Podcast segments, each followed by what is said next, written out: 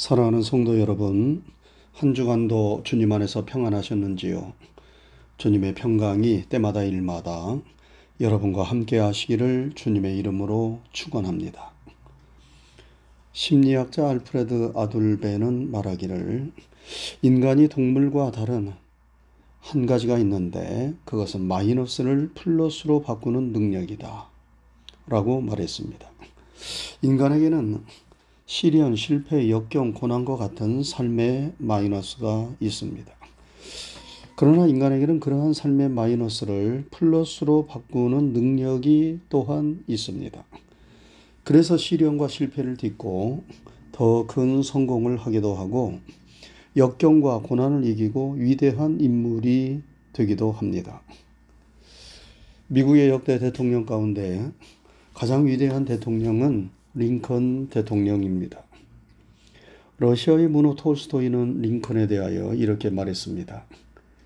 역사상 위대한 영웅들과 유인들이 많이 있었지만 진정한 거인은 링컨 한 사람밖에 없습니다. 왜냐하면 그는 자기를 미워하고 죽이려던 원수들까지도 용서하고 형제처럼 대하며 사랑의 손을 내밀었기 때문입니다. 링컨은 마치 예수 그리스도의 축소판이라고 할 수 있습니다.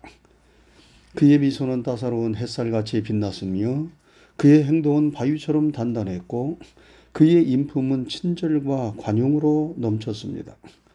우리 모두는 링컨을 인류 역사상 가장 위대한 성자로 기억할 것입니다. 이처럼 톨스토이는 자신이 할 수 있는 최대의 찬사를 링컨에게 보냈습니다. 그런데 링컨이 이처럼 위대한 인물이 될 수 있었던 것은 그가 무수한 삶의 역경과 실패를 경험하였지만 낭망하지 않고 그것을 딛고 일어섰기 때문입니다. 링컨의 생애는 불행처럼 보이는 실패와 역경의 연속이었습니다. 그는 너무 가난해서 초등학교를 9개월밖에 다니지 않았습니다. 그는 크고 작은 선거에서 무려 일곱 번이나 낙선의 고배를 마셨습니다. 사업에도 두 번이나 실패해서 빚을 갚는 데만도 무려 17년의 세월이 걸렸다고 합니다. 그는 주위에 사랑하는 사람들도 많이 잃었습니다. 10살 때 어머니를 잃었고 20살 때 그의 누이 사라마저 세상을 떠났습니다. 또한 27살 때에는 그와 결혼을 약속했던 연인 앤 메이가 갑작스럽게 불치의 병으로 세상을 떠났고 42살과 53살에는 각각 둘째 아들과 셋째 아들을 잃는 아픔을 겪어야만 했습니다. 여러분 보통 사람 같으면 이런 힘든 일들이 밀물처럼 밀려올 때에 견딜 수가 있겠습니까? 그런데 그는 이런 슬픔과 역경을 만날 때마다 성경 로마서 8장 28절의 말씀을 붙잡았습니다. 우리가 알거니와 하나님을 사랑하는 자, 고 그 뜻대로 부르심을 입은 자들에게는 모든 것이 합력하여 선을 이루느니라. 링컨은 이 말씀을 자신의 생애에 어려움이 찾아올 때마다 위로와 힘을 주는 말씀으로 사랑하였고 실패와 불행도 하나님을 사랑하는 자들에게는 모든 것이 합력하여 선을 이룬다고 믿었습니다. 그리고 그 믿음대로 그는 모든 실패와 불행, 역경과 고난을 이겨내고 미국 역사상 가장 위대한 인물이 되었습니다. 링컨을 보면 참으로 인간에게는 삶의 마이너스를 플러스로 바꾸는 능력이 있음을 수긍하지 않을 수 없습니다. 사랑하는 성도 여러분, 오늘 우리들의 삶 속에도 많은 시련과 실패, 아픔과 슬픔, 역경과 고난이 있습니다. 이러한 삶의 마이너스를 경험할 때에 우리가 어떻게 해야 합니까? 마이너스를 마이너스로 그대로 두면 안 됩니다. 그러면 우리의 삶이 점점 마이너스가 되어 기울어지고 무너져 갑니다. 링컨처럼 마이너스를 발판으로 삼아 플러스로 바꿔야 합니다. 인생에 어려움이 있다 하더라도 낭망하지 말고 인내와 끈기, 믿음과 진미함을 가지고 그것을 감당하고 이겨내야 합니다. 오늘 본문에 나오는 야곱이 바로 그런 사람이지요. 그는 아주 끈질긴 집념의 사람입니다. 야곱의 이름의 뜻은 사기꾼 도둑놈이라는 뜻도 있지만 발꿈치를 잡은 자라는 뜻이 또한 있습니다. 그는 세상에 나올 때 쌍둥이 형이었던 예서의 뒤에 나오는 것이 너무 억울하고 서러워서 형의 발꿈치를 잡고 나왔기 때문에 그러한 이름이 붙여졌어요. 억울하게 장자의 자리를 놓친 야곱은 장자의 축복이 얼마나 소중하고 큰가를 잘 알았습니다. 그래서 형 예서가 사냥하고 돌아올 때에 형이 배고픈 것을 이용해서 팥죽 한 그릇에 장자의 권한을 샀습니다. 그리고 어머니와 공모해서 눈이 어두운 아버지를 속이고 장자가 받는 축복 기도를 받지요. 집념을 가지고 장자의 축복을 형 예서로부터 뺏어왔습니다. 그가 사랑하는 여인 라헬을 아내로 얻을 때에도 무서운 집념을 가졌지요. 무려 14년 동안이나 그 여인을 얻기 위하여 외삼촌 라반의 집에서 온갖 수모를 다 이겨내며 종 아닌 종살이를 했습니다. 또한 그가 야복강에서 천사와 더불어 씨름하며 기도할 때에도 얼마나 끈질깁니까? 환도뼈가 부러지면서도 나를 축복하지 않으면 당신을 놓을 수 없다고 끈질기게 천사를 붙잡고 늘어지자 천사가 두 손을 들어 들고 항복했어요. 그리고 야곱의 이름을 이제부터 야곱에서 이스라엘로 바꾸라고 했습니다. 여러분, 이스라엘의 뜻이 무엇입니까? 하나님과 겨루어 이겼다. 라는 의미입니다. 야곱은 참으로 대단한 집념의 사람이었습니다. 그는 믿음과 끈기로 실패를 성공으로 위기를 기회로 역경을 축복으로 바꾼 사람입니다. 삶의 마이너스를 플러스로 바꾼 인물입니다. 우리도 링컨처럼 야곱처럼 어떠한 역경 어려움이 있다 하더라도 좌절하거나 낭망하지 말고 그것을 딛고 일어서는 믿음과 집념을 가져야 하겠습니다. 그러면 우리가 어떻게 삶의 마이너스를 플러스로 바꿀 수 있습니까? 삶의 시련과 실패를 성공과 축복으로 바꿀 수 있는 성경적 신앙적 방법이 무엇입니까? 오늘 본문이 그것을 우리에게 가르쳐 줍니다. 그것은 베델로 올라가라는 것입니다. 오늘 설교의 제목이기도 합니다. 오늘 본문에서 하나님은 세겜에 머물고 있던 야곱에게 베델로 올라가라 말씀하십니다. 야곱은 형 예서를 피하여 외삼촌 라반의 집으로 도망가서 그곳에서 20, 20년의 세월을 보냈습니다. 그런데 하나님은 야곱을 축복하셔서 그곳에서 거부가 되게 하셨고 고향으로 돌아오게 하셨습니다. 그가 가나안 땅에 돌아와서 머문 곳이 어디입니까? 바로 세겜입니다. 그런데 그곳에서 그는 엄청난 비극을 겪지요. 그의 외동딸 디나가 세겜 성에 구경 나갔다가 그곳 주장 세겜에게 강간을 당합니다. 그러자 이 사실을 안 야곱의 아들들이 분개하지요. 디나를 강간한 세겜은 디나를 사랑하게 되었고 그 아버지 하모를 통하여 정식으로 청혼을 합니다.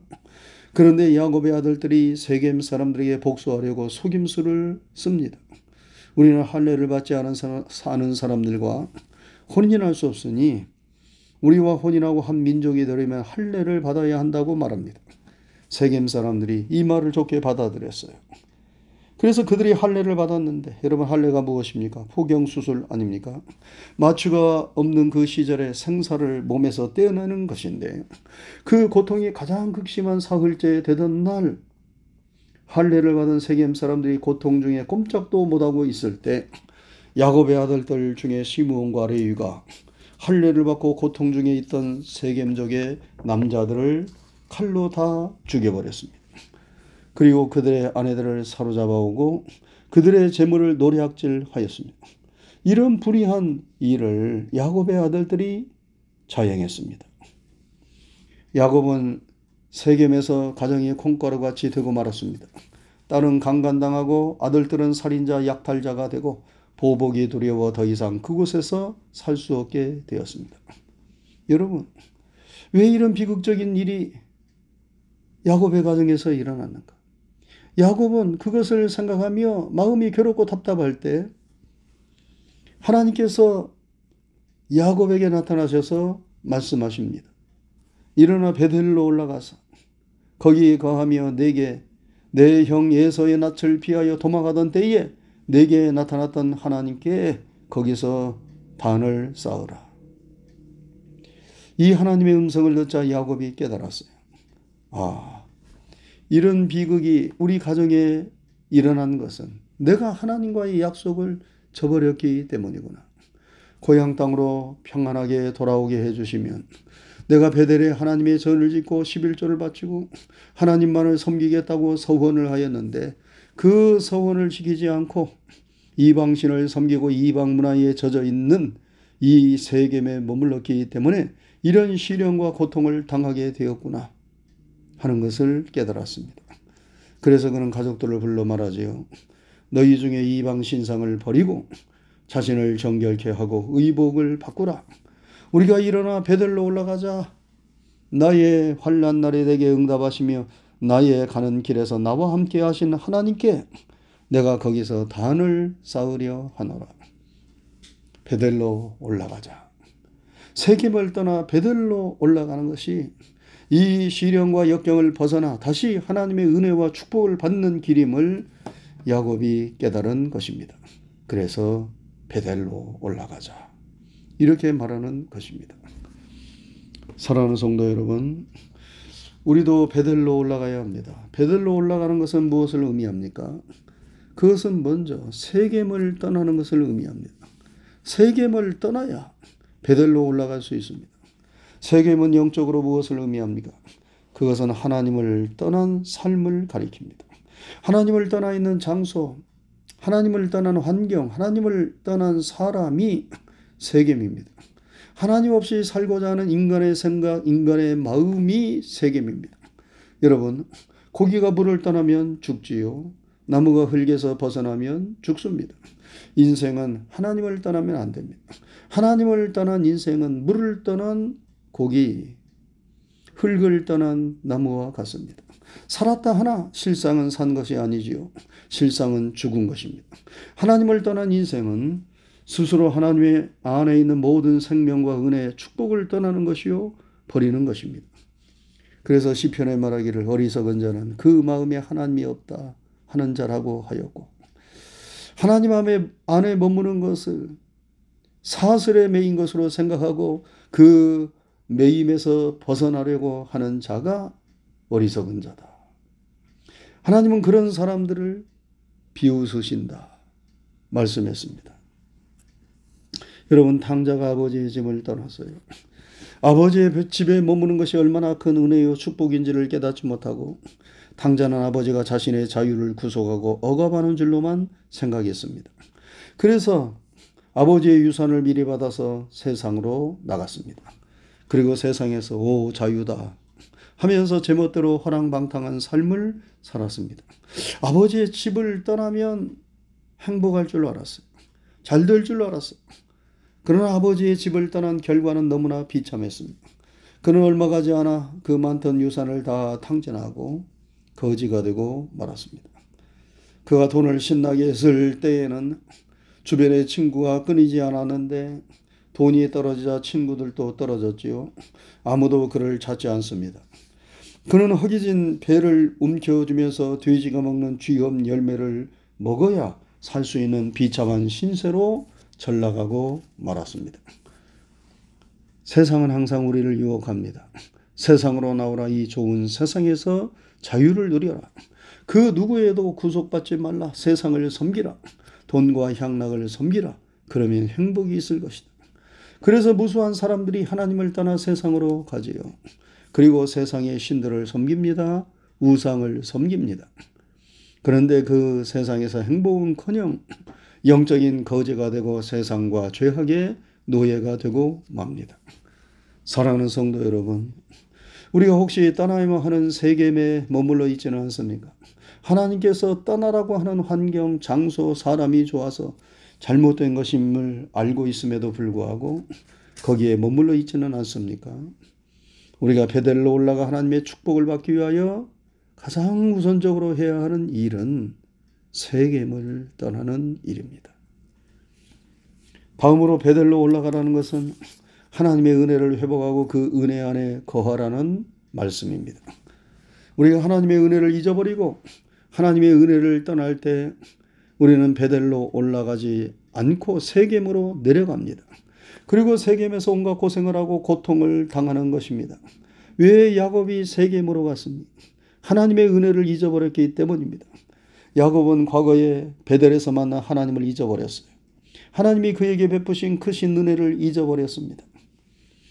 야곱이 형 에서를 피하여 하란으로 도망칠 때에 한 장소에 이르러 노숙하게 되었습니다.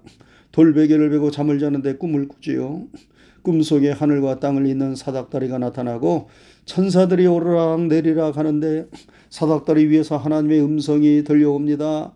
나는 여호와 내 하나님이요 내 누운 곳을 너와 내 자손에게 줄 것이고 내 자손이 땅에 티끌같이 편만하며 땅의 모든 족속이 너와 내 자손을 인하여 복을 받을 것이고 내가 너와 함께 있어 어디로 가든지 너를 지키고 너를 이끌어 이 땅으로 돌아오게 할 것이며 내게 허락한 것을 다 이루기까지 너를 떠나지 아니하리라 하시는 하나님의 음성입니다.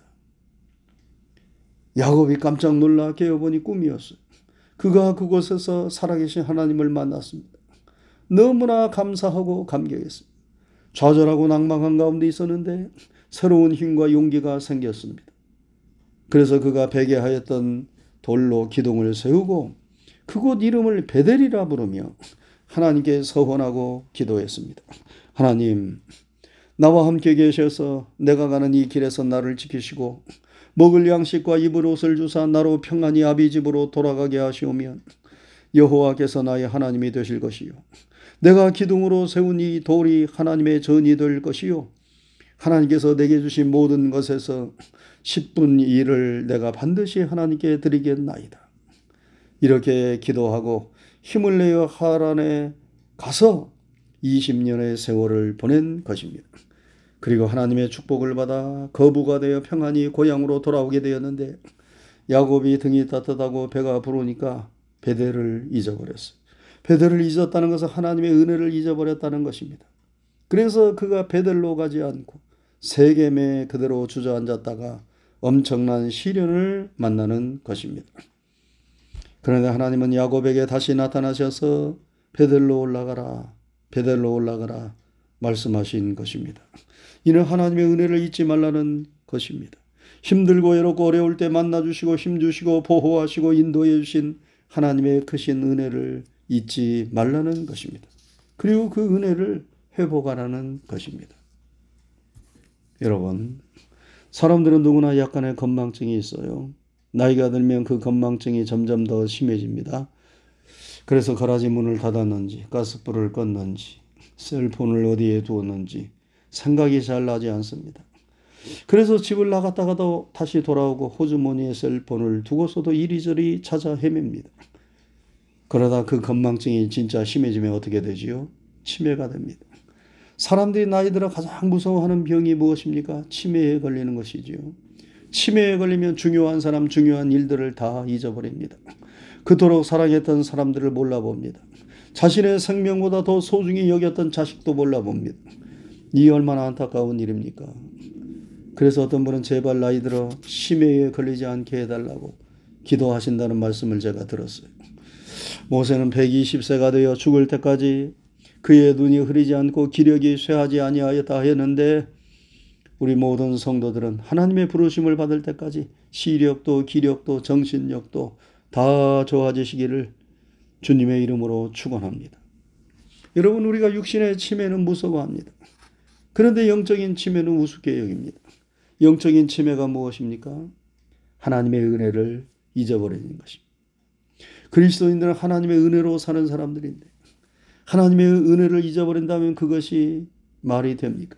우리가 구원받은 것, 지금까지 지내온 것, 앞으로 하나님 나라에 들어가는 것, 모든 것이 하나님의 은혜로 되어집니다. 우리는 하나님의 은혜를 잊어버리면 안 됩니다. 하나님의 은혜를 잊어버리는 자는 세겜으로 내려가는 삶을 삽니다. 그러나 하나님의 은혜를 기억하고 늘 그 은혜 안에 거하기를 힘쓰는 사람은 베델로 올라갑니다. 여러분, 베델은 하나님을 만나는 장소입니다. 곧 교회를 가리킵니다. 그리고 기도의 말씀을 기도와 말씀을 가리킵니다. 야곱이 베델에서 기도하고 하나님의 음성을 듣지 않았습니까? 베델로 올라가라는 말씀은 교회를 가까이 하고 기도 생활에 힘쓰며 말씀을 가까이 하라는 말씀입니다. 그 은혜를 회복하라는 말씀입니다. 베델에서 멀어지면 은혜에서 멀어지는 것입니다. 우리가 하나님의 은혜의 강수에 깊이 잠겨야 합니다. 사랑하는 성도 여러분, 하나님은 여러분과 저에게 풍성한 은혜와 축복을 주시기 원하십니다. 그 풍성한 은혜와 축복을 받는 비결은 너무나 간단합니다. 첫째는 세겜을 떠나는 것입니다. 나로 하나님으로부터 멀어지게 만드는 영적인 세겜이 무엇인가? 그 세겜을 떠나는 데서부터 하나님의 은혜와 축복이 시작됩니다. 그리고 베델로 올라가야 합니다. 하나님께서 나에게 은혜를 주시는 장소, 시간, 환경이 무엇인가? 그것을 사랑하고 가까이 해야 합니다. 물이 있는 곳으로 가야 물을 얻을 수 있듯이 복이 있는 곳으로 가야 복을 받을 수 있습니다. 야고보서 기자가 말씀했지요. 마귀는 대적하라. 하나님은 가까이 하라. 그리하면 복을 받으리라.